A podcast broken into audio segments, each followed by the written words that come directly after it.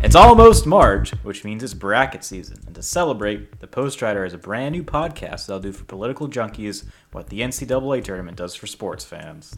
That's right, everyone. It's called Floor Fight, and each season we'll be creating a bracket that pits political figures and topics against each other until we end up with an ultimate winner. It's like a contested convention if a contested convention was held between two guys in a Google Hangout with too much time on their hands. For our first season, we seeded 72 losing presidential candidates for a tournament of the also ran so we can finally answer the question who was the greatest president we never had? It's the perfect show for anyone who ever wondered what would happen if Dewey really did defeat Truman or if Palm Beach County didn't use a butterfly ballot in 2000. And the best part is you can check out the seeds and prepare for the play-ins now at thepostrider.com slash floorfight. See every candidate, who they'll match off against the play-in and first rounds, and let us know on Twitter at the Postrider who you think should win.